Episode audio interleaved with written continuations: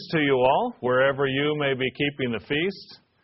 It's a pleasure to speak to you at this time, uh, hopefully towards the beginning of the feast, uh, as what we're going to be talking about today pertains to how we keep the feast, how we start the feast to some degree, and spend the whole feast as we go along. And we'll see that as we go along. The feast is a highlight of the year, certainly. It's a time to rejoice. It's a time to spend time with our family and our relatives and our brethren. We're commanded to save our second tithe and enjoy the fruits of our labor. We're foreshadowing a time of great abundance and prosperity in the millennium. All those things are important. And yet, we also know that if we're only absorbed with eating and drinking, with spending times with, with friends and family, of having a nice steak or a nice glass of wine, of feasting, if we're only focused on ourselves, by the time we get to the end of the feast, we're going to walk away empty, won't we? We won't be as fulfilled as we might be. How do we avoid that? Well, by understanding that one of the elements of the Feast of Tabernacles is service. Service. One element that we cannot afford to miss at the feast, which keeps us grounded and focused, and also helps us, frankly, to have a great time and to rejoice at the feast, is service. I'd like to talk about service today. I'd like to talk about our service at the feast, but more importantly, our need to develop a love of service. Do you have a love of service? If you'd like a title today, mine is simply The Love of Service.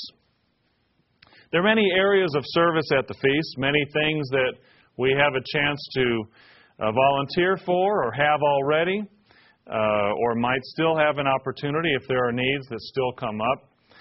Without us serving one another, there wouldn't be a feast.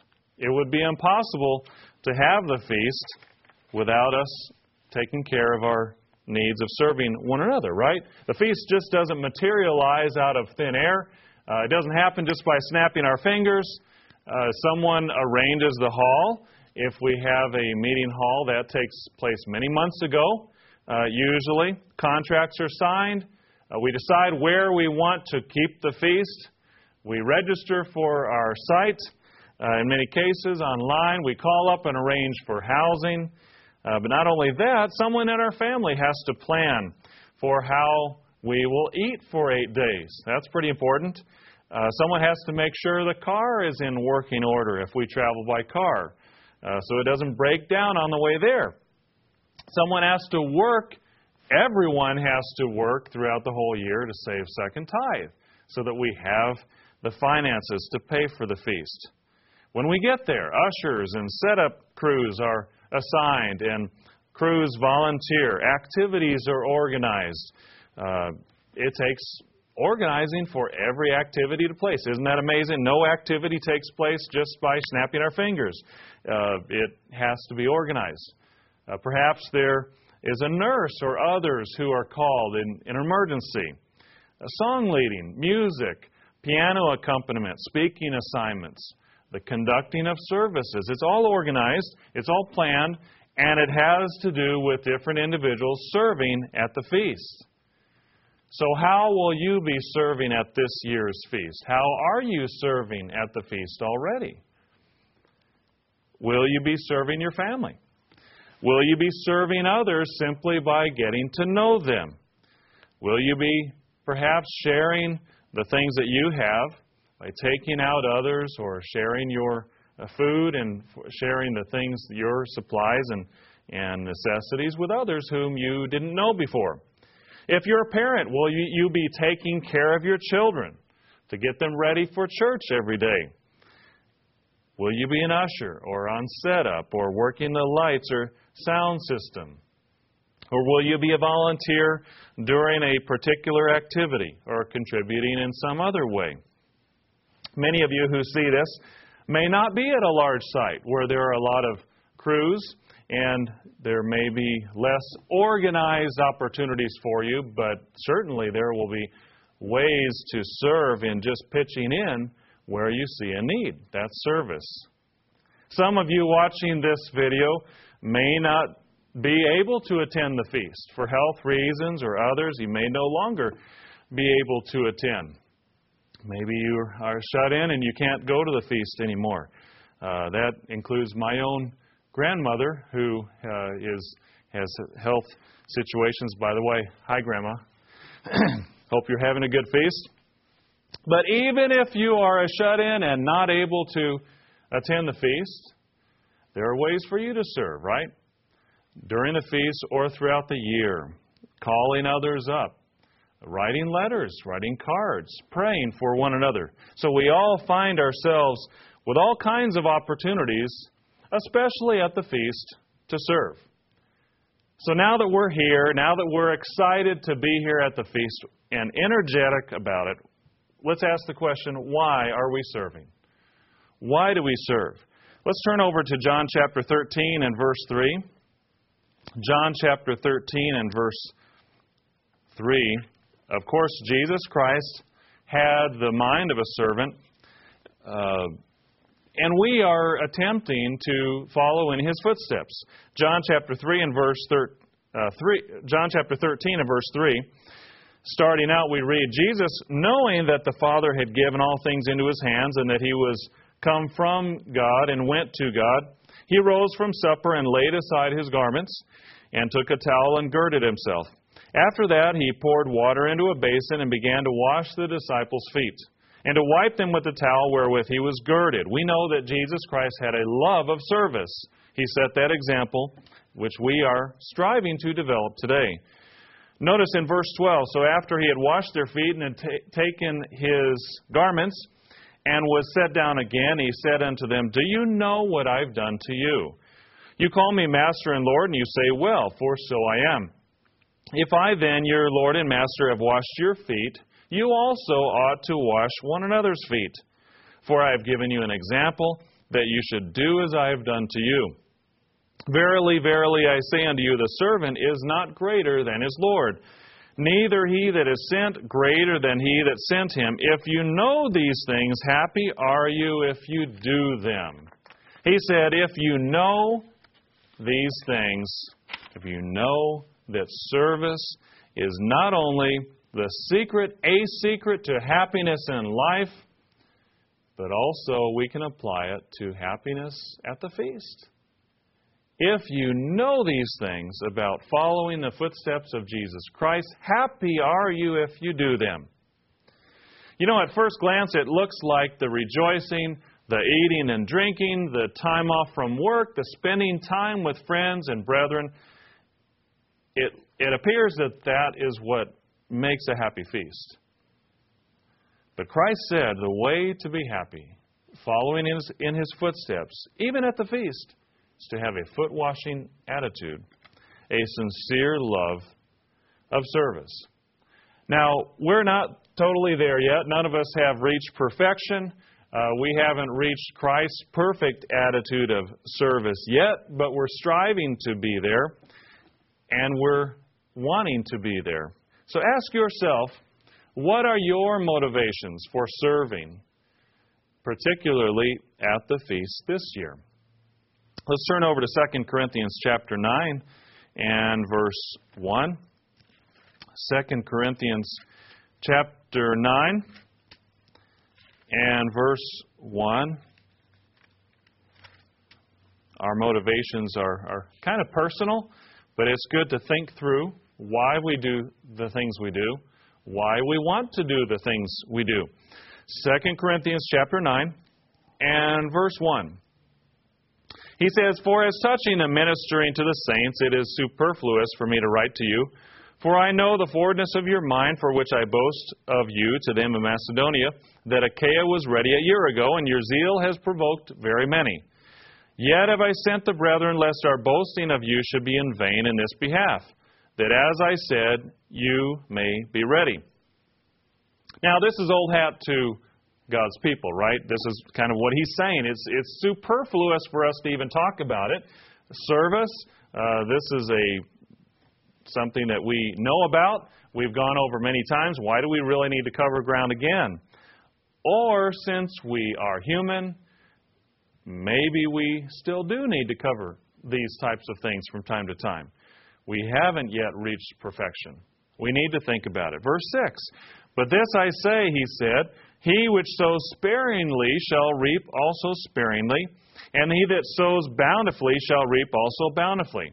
Every man according as he purposes in his heart, so let him give, not grudgingly or hesitatingly, or of necessity out of compulsion, for God loves a cheerful giver. So we relate this obviously to our giving of offerings, but we can also correspond it with our service. God loves a cheerful giver. He wants us to do it from the heart because we want to. Now, just because that's the goal doesn't mean that sometimes we don't do things out of compulsion, out of the feeling that we feel we should, even though we don't feel like it. We feel guilty if we don't do it. Well, you know, that's not all that bad. It's a good starting place to motivate us to do the right things, to get involved, to get moving even to serve at the feast. We should do it because it's the right thing to do. And yet, ultimately, just like God is not wanting us to just give offerings out of guilt, He wants us to grow to the point where service is not just out of compulsion because we have to, but because we want to and because we love to serve. How are we? Where are we on the continuum of loving to serve? Do we do it just because we have to, or do we do it because we love to? Another reason why people serve is that their parent, their their peers are doing it. Sorry, their peers are doing it. You know, if my friends around me are getting involved, I'll want to as well. It's peer pressure. Peer pressure is not always bad. Uh, we usually talk about it in a negative sense, but um, it can be a very positive influence. One of the things and concepts at our youth camps is that peer pressure can be a force for good. If you have 99% of the campers at camp going in one direction and have a certain mindset, chances are pretty good that the remaining 1% will follow and, and fall into step as well. People want to belong. They want camaraderie. They want kinship. If our friends are involved in doing something, oftentimes we will do the same thing. If they're focused on serving, if they have a love of service, chances are we'll get involved because we want to belong as well. God knows this. He made us, He knows how we're wired. Maybe this is even one of the reasons why he commands us to come together every week on the Sabbath and attend the holy days and the feasts every year for that positive peer pressure that he knows we need. Hebrews chapter 10 and verse 19. Notice. Hebrews chapter 10 and verse 19. He says, Having therefore, brethren, boldness to enter into the holiest by the blood of Jesus, by a new and living way, which he has consecrated for us, through the veil, that is to say, his flesh. And having a high priest over the house of God, let us draw near with a true heart in full assurance of faith, having our hearts sprinkled from an evil conscience or a guilty conscience, and our bodies washed with pure water. Again, the goal is not to serve just because we feel guilty, but rather because we just love doing it. Verse 23 Let us hold fast the profession of our faith without wavering, for he is faithful that promised, and let us consider one another to provoke unto love and to good works. The NIV renders it this way Let us consider how we may spur one another on toward love and good deeds. Verse 25 Not forsaking the assembling of ourselves together, as the manner of some is, but exhorting one another, and so much the more as you see the day approaching. We know that iron sharpens iron. We know that we need one another, and, and, and being together, being around others who are doing the right thing, helps us to do the right thing. And service is no different. Service at the feast is important. It helps us to enjoy ourselves much more. And oftentimes, when our friends are doing it, we will be wanting to join in as well. You know, service helps us to get our minds off of ourselves and onto the mind of Christ. As we think about helping a person in a wheelchair, or opening a door, or babysitting uh, for those who uh, have children, or some of the teens volunteering to help uh, watch some of the children for an activity. Uh, these are all experiences that, if we think about it, as we put ourselves out a little bit and serve and and, and, and are in the attitude of washing the feet of one another, we're starting to capture the mind of Christ. And yet sometimes we need a little nudge from our friends. Sometimes we need a little peer pressure. Hopefully, over time, that develops into doing it because we love it. But in the meantime, a little peer pressure is a good thing. Again, where will you be serving this year? Where are you serving already? And what is your motivation for it? Another thing that motivates us, humanly speaking, is simply being a part of a common goal. We see this in any group that has a work to do, a job to perform, sports teams, uh, musical groups, organizations that work for something bigger than themselves. It's exciting, it's motivating for us to be a part of.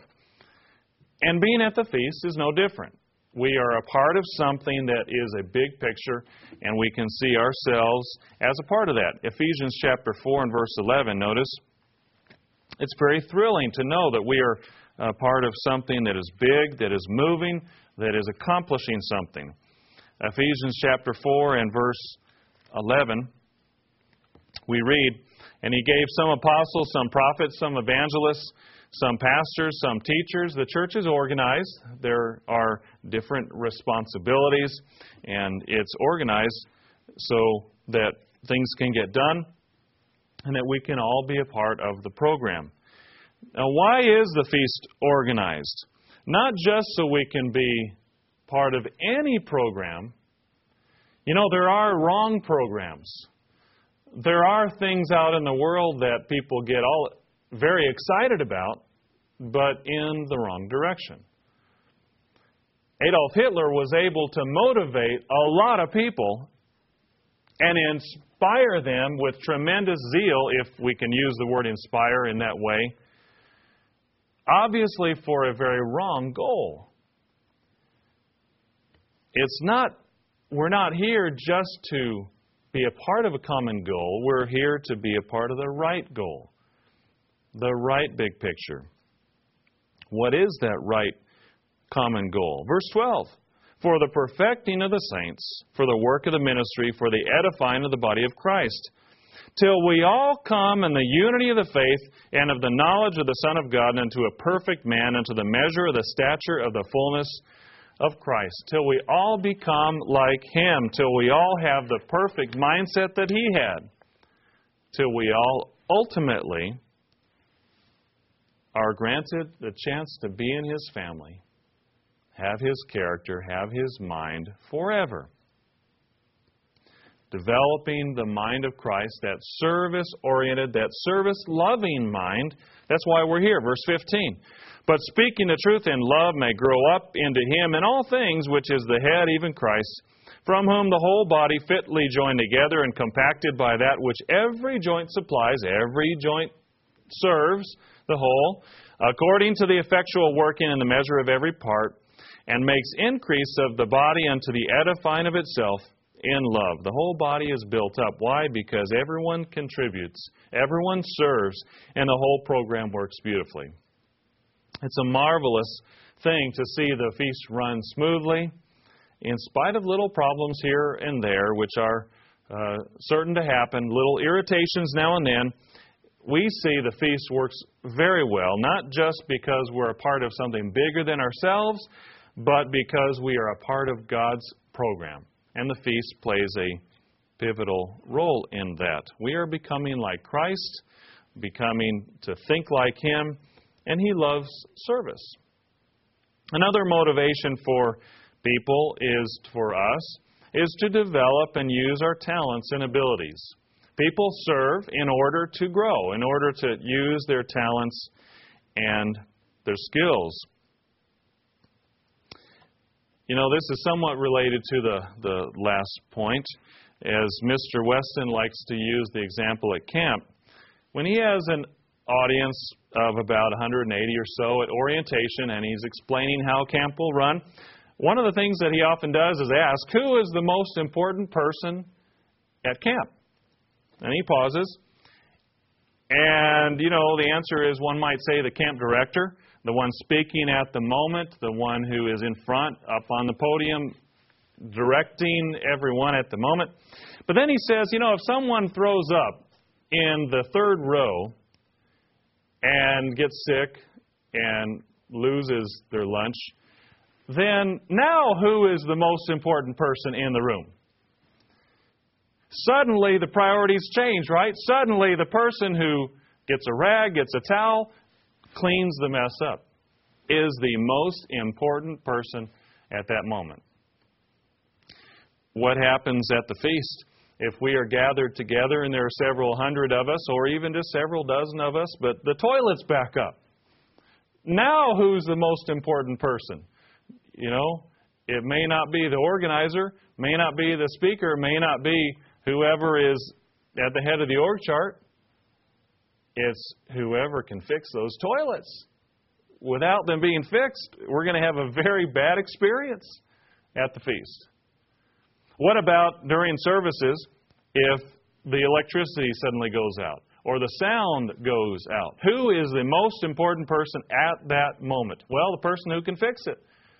The guys in the sound booth who go and track the, the, the, the wires and cables and figure out what's wrong and, and fix the problem. The point is that we all have jobs and roles to play. And we as human beings are motivated by the feeling that we can contribute in a unique way. That's a powerful motivation. You know, it seems like this was what drove much of the progress of the original tabernacle back in Exodus chapter 35. Exodus 35 and, and motivated people back then when it was being built. Exodus chapter 35, everyone having a unique contribution. And Moses spoke unto all the congregation, the children of Israel, saying, This is the thing which the Lord commanded, saying, Take you from among you an offering unto the Lord. Whosoever is of a willing heart, let him bring it an offering of the Lord, gold and silver and brass. The word willing essentially meant voluntary, something that was volunteering their services from the heart. We have a lot of volunteering opportunities at the feast. Verse 6 And blue and purple and scarlet and fine linen and goat's hair, and ram skins dyed red, and badger skins and shittim wood, and oil for the light, and spice for the anointing oil. There are a lot of things to take care of. And for the sweet incense, and onyx stones, and stones to be set for the ephod, and for the breastplate. And every wise hearted among you shall come and make all that the Lord has commanded. This phrase, wise hearted, According to Strong's, wise can be understood as intelligent or skillful or artful. These people were talented and they were skillful, and God used their talents in order to put together the tabernacle. Verse 21 And they came, every one whose heart stirred them up, and everyone who, whom his spirit made willing. And they brought the Lord's offering to the work of the tabernacle of the congregation, and for all his service, and for the holy garments. They were motivated, their hearts stirred them up, and they volunteered. There was excitement in the air. Try to visualize what this would have been like as they were building the tabernacle and being involved in it. You know, it's hard for us perhaps to sense the, the magnitude of what was going on at that time. But two or three million people, perhaps, as this project was coming together, the very tabernacle of God with the gold and silver and onyx and precious stones and articles and engravings donated by people and the rulers and the princes. This involved thousands and thousands of people. When we go to the feast these days, you know, it usually only involves several hundred, or maybe several dozen, or just a few. And yet, perhaps we can get a small glimpse of the excitement of being a part of something big, a part of, of, of a chance to contribute with our talents, with our abilities, whether it's with music or whether it's with taking care of the sound or whether it's in serving in some other way. Because the feast takes a lot of cooperation, doesn't it? It's exciting to see it all work together. It's exciting to have a chance to contribute in a meaningful way. and we have that opportunity. We already have, perhaps for the first for a few, first few days of the feast, but we have a whole lot of the feast left over, and there are plenty of opportunities to serve yet ahead. Notice in Romans chapter 12 and verse 1, there are many types of skills and, and even gifts that we have to contribute. Maybe you don't play music, or maybe you don't uh, know how to run sound. Uh, there are other ways that that we can contribute. There are all sorts of different ways that we can make an, a unique contribution. Romans chapter 12 and verse 1 says, Therefore I urge you, brothers, in view of God's mercy, this is in the NIV version, to offer your bodies as living sacrifices, holy and pleasing to God. This is your spiritual act of worship. Do not conform any longer to the pattern of this world, but be transformed by the renewing of your mind. You know, acting this way, being this way, thinking this way, of loving service. It's not natural, is it? Then you'll be able to test and approve what God's will is, His good and pleasing and perfect will. For by the grace given me, I say to every one of you, do not think of yourself more highly than you ought, but rather think of yourself with sober judgment in accordance with the measure of faith that God has given you. Just as each of us ha- has one body with many members, and these members do not all have the same function. We all have a part to play in the church of God. We all have a part to play at the feast. We don't all do the same thing at the feast. You know, if we were all ushers, if every single one of us at the feast were all doing the ushering, well, what else would go on at the feast? It, it, it wouldn't work, right? We all have different roles. Verse 5 So in Christ, we who are many form one body, and each member belongs to all the others. We have different gifts according to the grace given us. If a man's gift is prophesying, let him use it in proportion to faith. Prophesying can be understood just as inspired preaching. God has called some to teach and preach, and that is a service. That's one way to serve. Verse 7 If it is serving, let him serve. You know, the, the word uh, ministry in the King James Version, in its broader definition, just comes from the word diaconia, which means simply to attend to, to aid, to serve in, in physical needs of others. Of course, we get the word deacon from this. Taking care of the physical needs of others. This is one of the things that Romans 12 is talking about. It's not only a service opportunity, it's a gift from God. If it is teaching, let him teach. If it is encouraging, let him encourage. You know, brethren, a person who can comfort and encourage others, that can be a very special gift.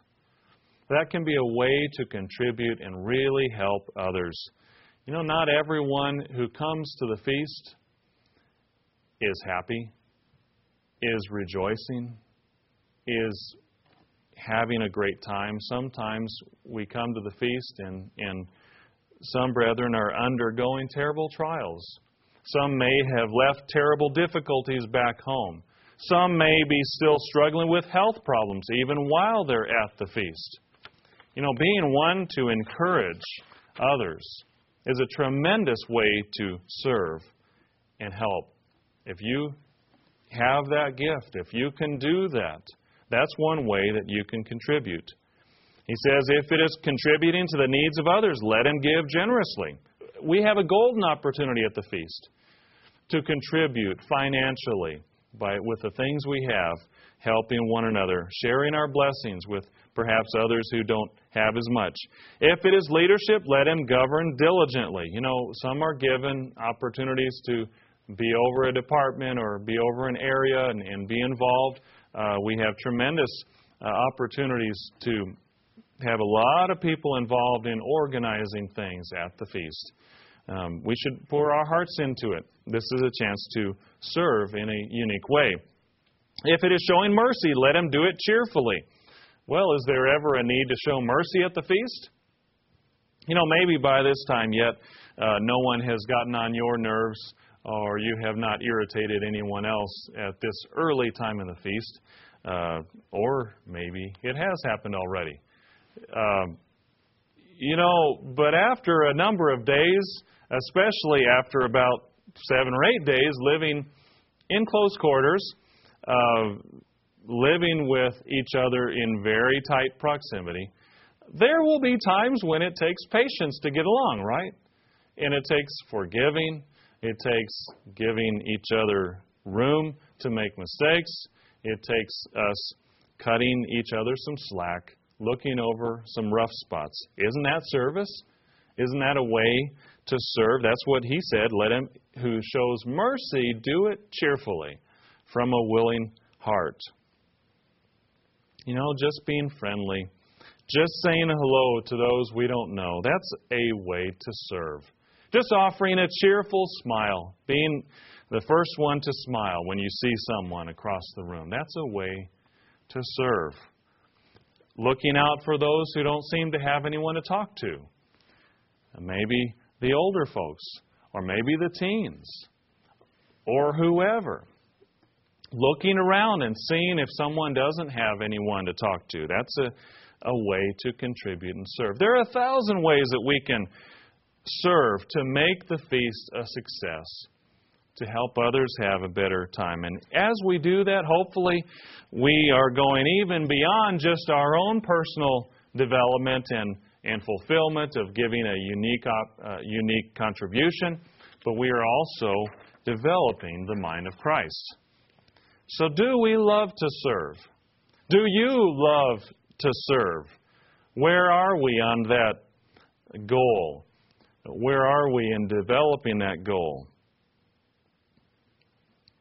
Notice in Matthew chapter 6 and verse 1 when we serve one another at the church, at the feast, we're doing far more than just setting up chairs or holding a door or handing out bulletins. We are laying up treasure in heaven. We are really preparing our reward. Matthew chapter 6 and verse 1 Take heed that you don't do your alms, alms or service before men to be seen of them, otherwise you have no reward of your Father which is in heaven. Therefore, when you do your alms, don't sound a trumpet before you, as the hypocrites do in the synagogue and in the streets, that they may have glory of men. Verily I say unto you, they have their reward. The contrast is between having our reward now or having it in the future. If we are serving from a pure heart, not to be seen, not to have a lot of glory from men, we're laying up treasure for the future. Verse 3 But when you do your alms, let not your left hand know what your right hand does. Your alms may be done in secret, and your Father, which sees in secret himself, shall reward you openly. Verse 19 Lay not up for yourselves treasures upon earth, where moth and rust doth corrupt, and where thieves break through and steal, but lay up for yourselves treasures in heaven, where neither moth nor rust doth corrupt, and where thieves do not break through nor steal. For where your treasure is, there will your heart be also. That's what serving does. It prepares our reward in the future. Hebrews 11:6, I'll just read it quickly, says, "But without faith it is impossible to please him, for he that comes to God must believe that he is and that he is a rewarder of them that diligently seek him." So we know that our reward of being kings and priests in the kingdom of God is related to diligently seeking him now, is related to having an attitude of service right now. Not just serving itself, but learning to love service. Learning to have a love for service. Matthew chapter 20 and verse 25. This is what Christ talked about. What is leadership for? Matthew 20 and verse 25. But Jesus called them unto him and said, You know that the princes of the Gentiles exercise dominion over them, and they that are great exercise authority upon them. But it shall not be so among you. But whosoever will be great among you, let him be your minister. And whosoever will be chief among you, let him be your servant. Even as the Son of Man came not to be ministered unto, but to minister and to give his life a ransom for many. So, this is a fundamental principle of preparing to rule. We know that we will never receive our reward unless we have a serving attitude now. We won't be kings or priests unless we are serving others and the needs of others and taking care of others now. But, brethren, let's take a stop for a moment. Could we misunderstand this principle that Christ was teaching? We are motivated by our desire for leadership in the future. And service now is what prepares us for leadership. But think about it. Is it possible for us to focus so much on our destiny of becoming leaders that we forget to work on just learning to be content and happy in serving? Think about it. I'd like to read from a book that was entitled The Power of Followership by Robert Kelley. In this light, he said, Unfortunately, leadership and followership have been stereotyped to the detriment of both.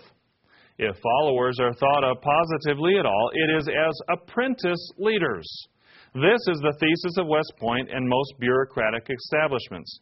William Litzinger and Thomas Schaefer, two business professors from the University of Texas, posed the following question to a group of officers, most of whom were on the West Point faculty, and many of whom were themselves graduates of the academy. Quote, since developing leadership is what this place is all about, they asked, how do you go about doing this task? The officer's answer surprised, surprised the researchers.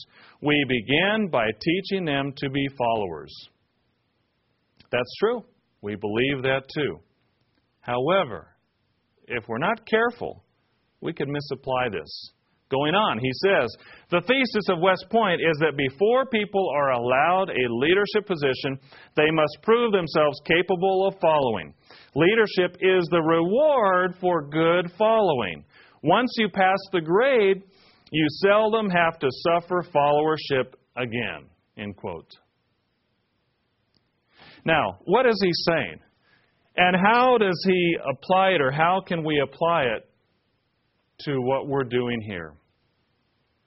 We are training for positions in the kingdom of God. Service is a fundamental part of that training. But, brethren, could we be guilty of submitting, of following, even serving now, just to get what we want down the road? Just to sort of pick that plum, that reward at the end of the road, the reward to be handed out for services rendered to be kings and priests in the kingdom. You know, kind of sitting on our throne in our palace, having servants fan us and feed us grapes and rub our feet for a thousand years? Is that what we're here for? Now, I know I'm being a little facetious, but I think it makes a point. Brethren, are we just putting in our time? Are we just coming up through the ranks, paying our dues in preparation for a time, as Robert Kelley says, that we won't have to suffer followership or service ever again? Is that our goal? Sometimes we can perhaps get so focused on our desire to be leaders and our calling to be leaders that we forget that our calling throughout the millennium and throughout the 100 year period and throughout all eternity is also to be servants. We call it servant leadership. You know, here we are at the feast. There are a thousand details to be taken care of for this feast even to happen. Many opportunities and responsibilities to serve. We all need housing. We all need food to eat. We all need a comfortable, peaceful place to worship. We all need positive fellowship and recreation with other Christians. All these things are filled through us serving one another at the feast.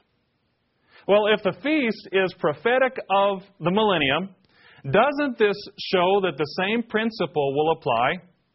The same things that the saints will be doing in the millennium is serving. People will be needing housing. People will need food to eat.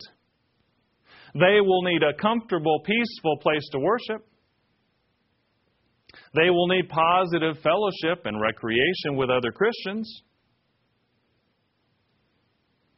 You and I are being trained to serve and love service now by serving each other so that we can have an attitude of loving service in the future to serve the people that we will be with.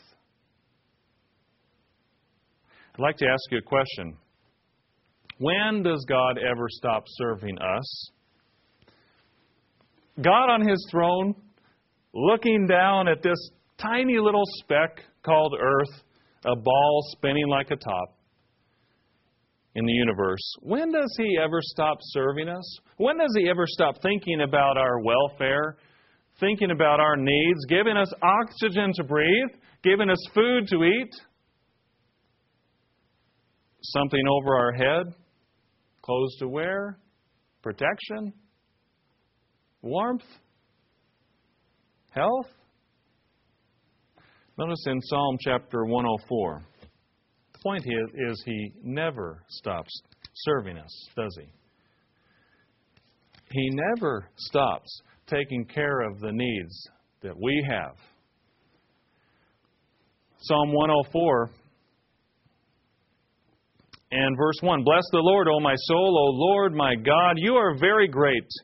You are clothed with honor and majesty, who covers yourself with light as with a garment, who stretches out the heavens like a curtain, who lays the beams of his chambers in the waters, who makes the clouds his chariot, who walks upon the wings of the wind, who makes his angels spirits, his ministers a flaming fire, who laid the foundations of the earth that it should not be removed forever. He built our house, didn't he?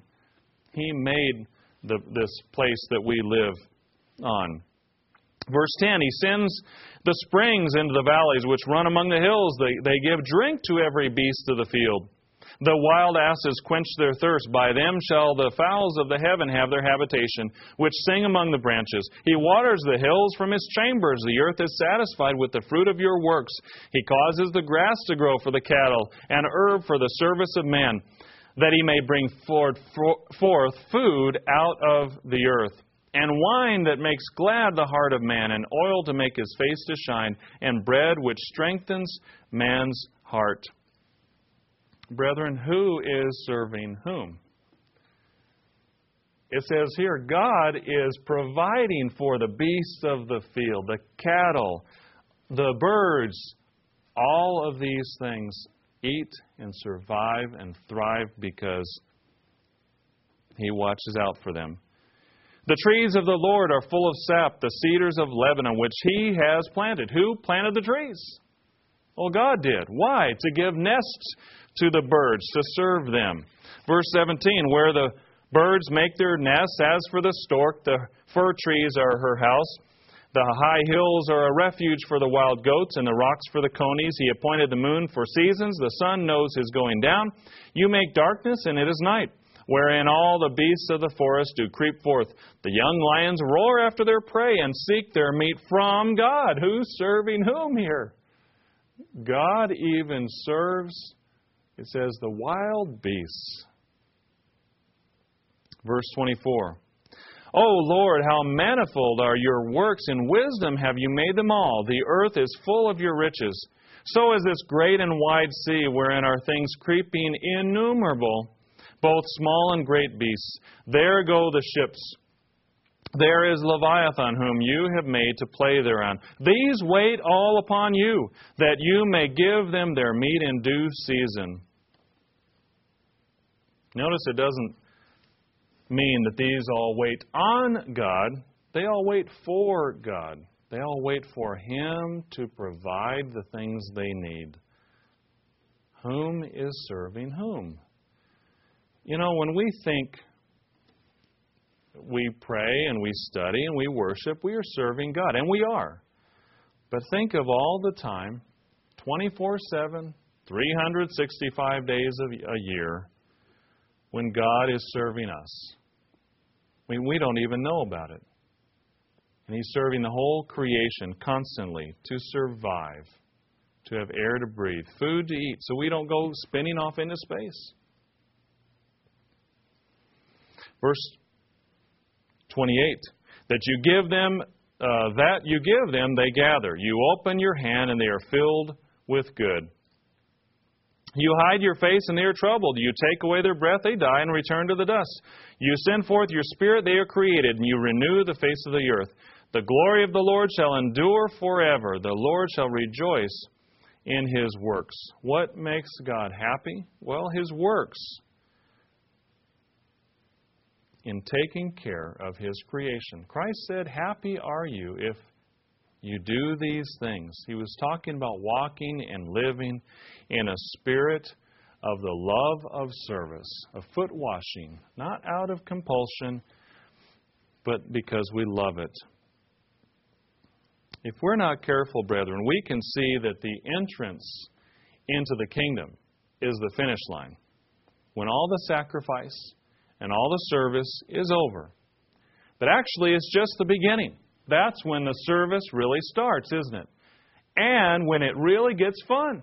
Christ said, Happy are you if you do these things. He knows that really loving service is the way to really enjoy life. And that's why developing an absolute love for service is so critical to fulfilling the meaning of the feast, because that's what we're going to be doing throughout the millennium and beyond. Isaiah chapter 30 and verse 18. Notice Isaiah chapter 30. He says, Therefore will the Lord wait, that he may be gracious unto you, and therefore will he be exalted, that he may have mercy upon you. For the Lord is the God of judgment. Blessed are all they that wait for him. For the people shall dwell in Zion at Jerusalem. You shall weep no more. He will be very gracious unto you at the voice of your cry. When he shall hear it, he will answer you.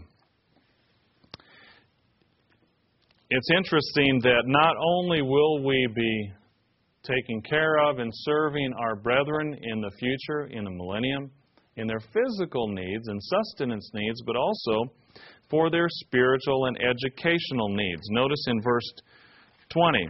And though the Lord give you the bread of adversity and the water of affliction, yet shall not your teachers be removed into a corner any more. But your eyes shall see your teachers, and your ears shall hear a word behind you saying, This is the way, walk you in it. When you turn to the right hand and when you turn to the left. You know, we sometimes joke about how this might happen. But think about what this is really saying that the role of the kings and priests, the first fruits in God's kingdom, will not just be to pronounce judgment, to sit on thrones, to issue decrees, but to teach. To teach. And anyone who is a teacher understands the commitment and dedication, selflessness required to teach. It's demanding, it's a taxing and exhausting and frustrating and absolutely exhilarating profession.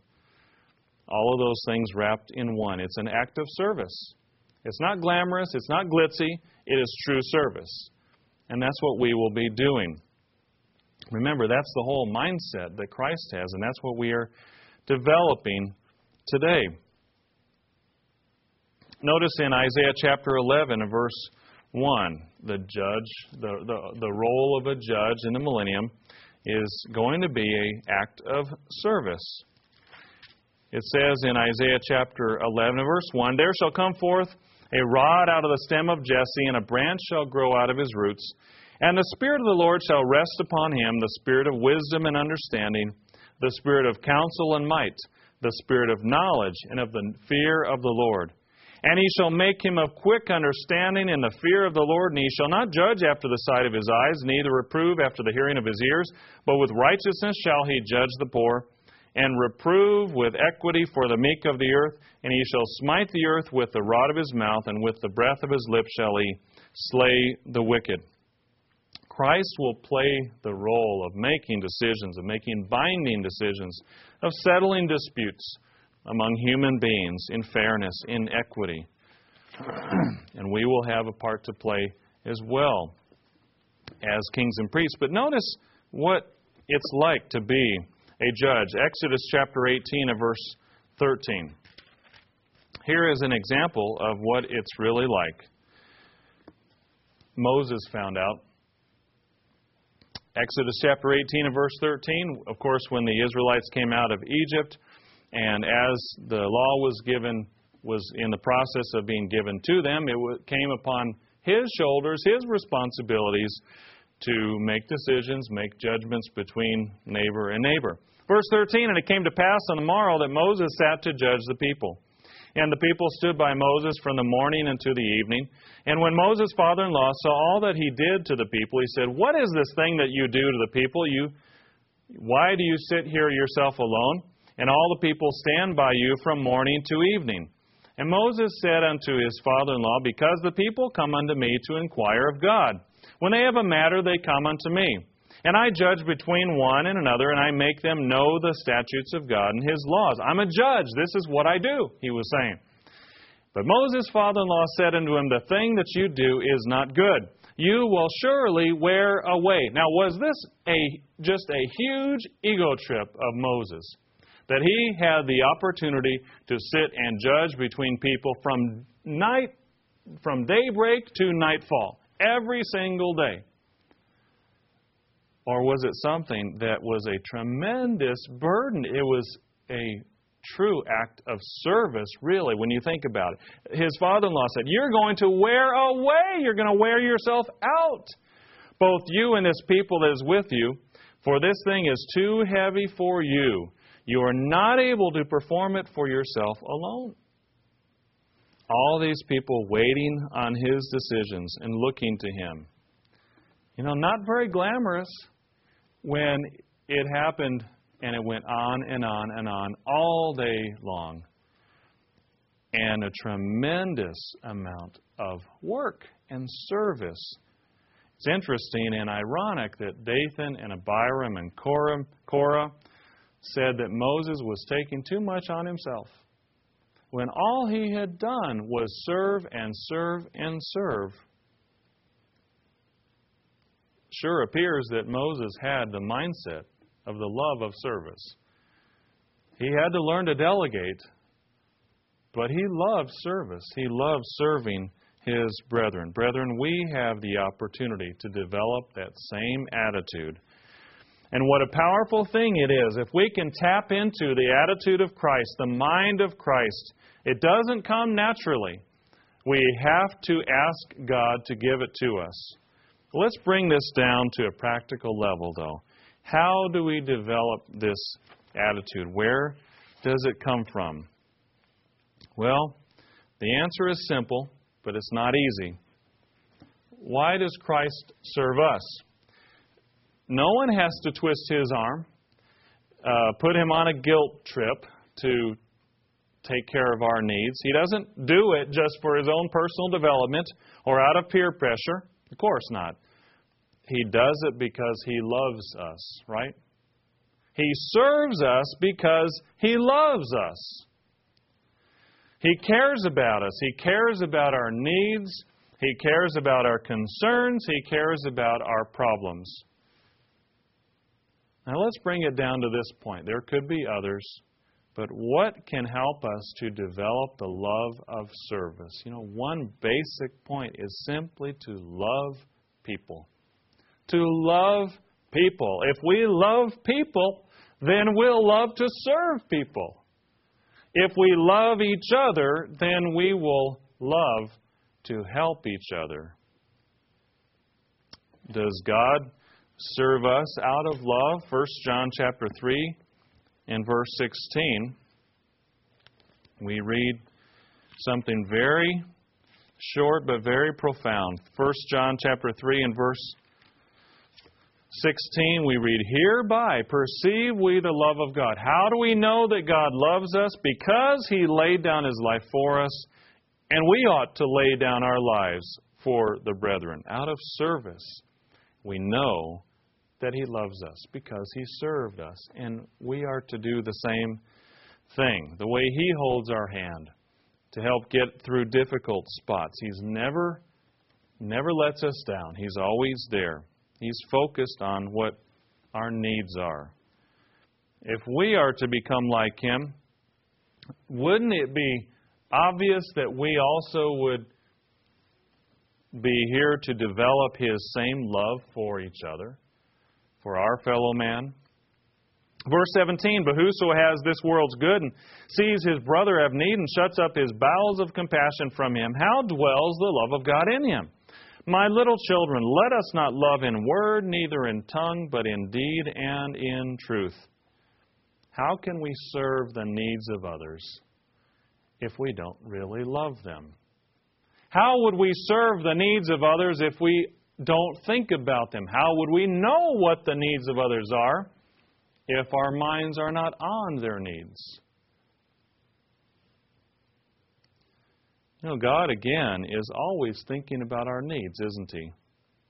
And frankly, in preparation for this feast, think about all the details and needs of everyone here today, all of these eight days, and all of the things that He provides for all of us, all of the things that He has planned in preparation for these days.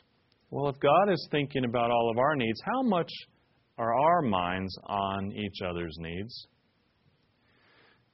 How can we serve each other and love one another if we don't have our minds on each other from time to time? Philippians chapter 2 and verse 1. Philippians chapter 2 and verse verse 1. He says, If there is any consolation in Christ, if any comfort of love, if any fellowship of the Spirit, if any bowels and mercies, fulfill you my joy. You notice that this produces joy. Paul was happy when he saw his brethren learning to think like God, learning to be like God, have the mind of Christ, that you are like minded, having the same love, being of one accord, of one mind. Let nothing be done through strife or vainglory, but in lowliness of mind let each esteem others better than themselves. Look not every man on his own things, but every man also on the things of others. Brethren, be honest. How much effort and time do we really spend every day thinking about the needs of others? I mean, really getting our minds focused on what other people are going through, what other people are thinking about, what problems that they are wrestling with. Even when someone is talking to us, sometimes our minds wander even then, right? How much of our mental power really and mental energy is really focused on others? Probably a very small fraction of, of our total waking time, right? Face it, most of the time we're thinking about ourselves and our needs, what we believe, what we think, what we're going to answer from what someone just said to us. We need to get our minds on our needs, the needs of others if we're going to serve them. In the future, how are we going to be reigning as kings and priests unless we know the needs of our people? How are we going to know the needs of our people unless we're interested? Are we interested really in each other right now? You know, there is a man living today, not a member of the Church of God, but who at this moment is a reigning monarch, has been for many, many years, who exemplifies some of the things that we're talking about striving to attain. His name is, of course, King Bhumibol Adulyadej of Thailand, and I'd like to read a little bit about him. I know most of you have heard of him, but it's interesting his example in this light. King Bhumibol, the ninth monarch of the Chakri dynasty of Thailand, is currently the world's longest reigning monarch, having succeeded to the throne on June 9, 1946. The reign is both a historic milestone and a personal triumph. It stands as, as a remarkable testament to the role of the monarchy, which has guided the nation for more than 700 years. since its birth in the 13th century. But not only has King Bhumibol preserved the continuity of a regal tradition in Thailand, he has also succeeded in enhancing its relevance in an age when royalty elsewhere has either vanished or become irrelevant and anachronistic. The key to that success has been stability, which the monarchy has helped to provide during decades of accelerated political and socio-economic change. During this period of rapid advancement, King Bhumibol has reigned. Remarkably, he was not trained for the role from birth, as were most of his illustrious predecessors. And the way in which he rapidly adapted to, and more significantly, interpreted his unexpected succession to the throne is a measure of his great achievement. The king, with his introspective and compassionate air, is well versed in science and technology and speaks several European languages. His other accomplishments, playing jazz, painting, and photography, have been mostly laid aside so that he can devote more time to his people's welfare. Think about this as we go through this article. Where is his focus? You know, there may be other things that would have been more exciting for him early in life, and yet he laid certain things aside as a servant leader. He said when he it says when he ascended the throne he faced a difficult task. The monarchy had been shaken by two reigns ending unexpectedly. Political and economic problems shortly became manifest, especially growing communist insurgency in the depressed northeast region. Seemingly undaunted, King Bhumibol set himself to fulfill tradition and the ancient coronation pledge that, quote, we will reign with righteousness for the benefits and happiness of the Siamese people, end quote. We will reign with righteousness for the benefits and happiness of the Siamese people. Quite a remarkable slogan, don't you think, for a king? And he has shown it means it's more than just words. It really is how he has lived. How, was, how he was to interpret his role was first made apparent in 1955 when, accompanied by Her Majesty Queen Sirikit, he made a 22 day tour of northeast Thailand and the most neglected area of the country. The people, most of whom had never seen a Thai king in person before, flocked to pay homage. This pioneering tour was to set the pattern for the reign. Every year, the king spends seven to eight months outside Bangkok touring all parts of the country. His annual journeys by limousine, Land Rover, and helicopter cover some 50,000 kilometers, many of them over rugged hill country and through remote rural districts. He has visited all 76 provinces most several times and has been seen in person by more of his people than any other time monarch. These provincial tours, usually made in the company of the Queen and one or more of the royal children, are frequently of an informality unseen among other monarchies. He's a working king. It's not a photo op. It's not just for propaganda. He goes there to work. Their majesties are approached by villagers who want to discuss their problems as well as express their devotion. But this is no mere exercise in public relations. The tours serve practical ends. Characteristically, the king is seen on his visits clutching a large scale map and addressing problems firsthand. Using his knowledge of science and technology, he organizes and oversees development projects. In Thailand, it's interesting that one of the most popular photos of the king, which actually says a lot about him, is one that's kind of a close up uh, of his profile, deep in thought, on one of his provincial visits. And there's a drop of sweat that has just come down his nose. He's leaning forward, poring over a map and the sweat is, the drop is just about to fall off his nose, and the photographer caught it just as it's hanging off the end of his nose. It, you wouldn't think of it as being a very flattering photograph, and yet people love it.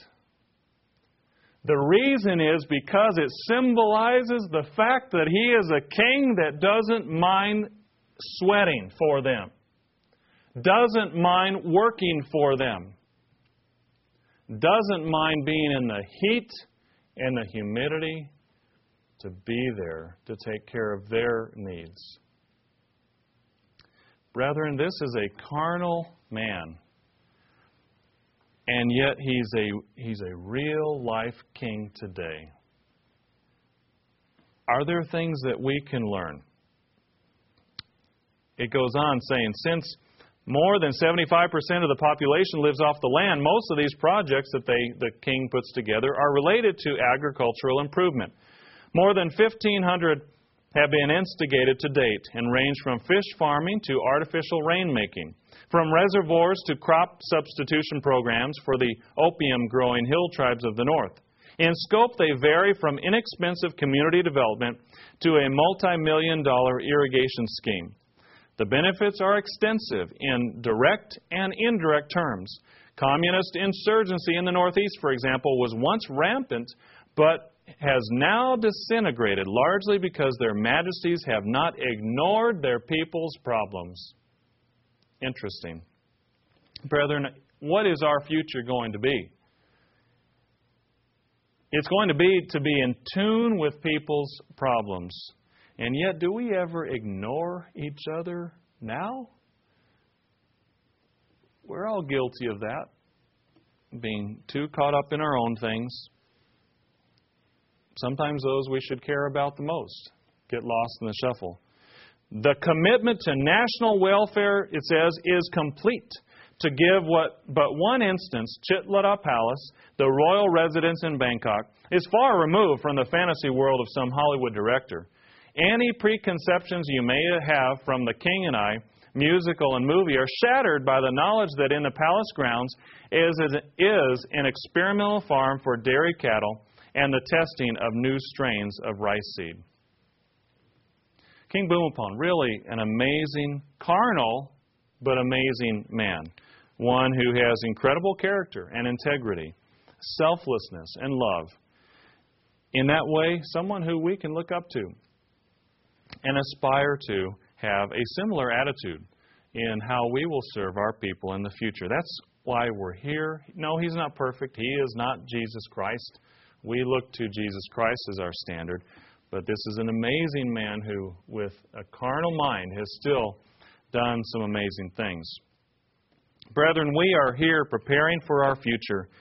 And serving at the feast, serving one another, is not just a side issue. You know, sometimes we can think that, well, it's just an option, um, something that we can take or leave. Actually, when we think about what it is and what it means and what we're here to do, it's not something that we can just kind of get over with so we can get on to what we really want to do. It actually is part of the core of why we're here. Taking on the mind of Christ and learning to really love one another. John chapter 15 and verse 9. John chapter 15 and verse 9. Are you developing the love of service? Am I? Are all of us? Where are we in that development? John chapter 15, verse 9. Christ said, As the Father loved me, so have I loved you. Continue in my love. If you keep my commandments, you shall abide my love, even as I have kept my Father's commandments and abide in his love. These things have I spoken unto you, that my joy might remain in you, and that your joy might be full. This is my commandment, that you love one another as I have loved you. How did Christ love us? How does he continue to love us?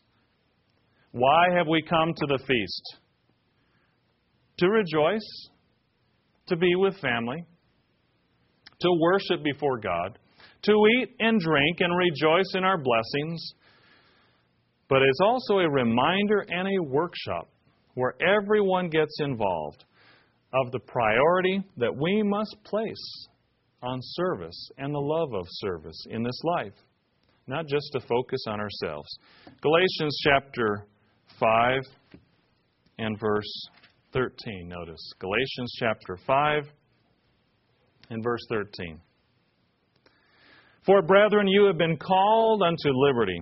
Only use not liberty for an occasion to the flesh, but by love serve one another. For all the law is fulfilled in one word, even in this you shall love your neighbor as yourself. We are given tremendous blessings, and we are told to rejoice and enjoy those blessings. But the feast is not about being self focused.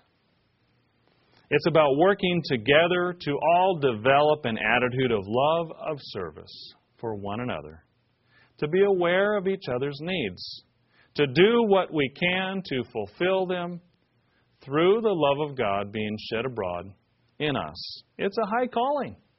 It's quite a challenge. It doesn't come naturally. And we have a ways to go. But we're getting there. With every week and every month and every feast that goes by. Brethren, let's use this feast this year to prepare for our future. Let's learn and continue to learn the love of service.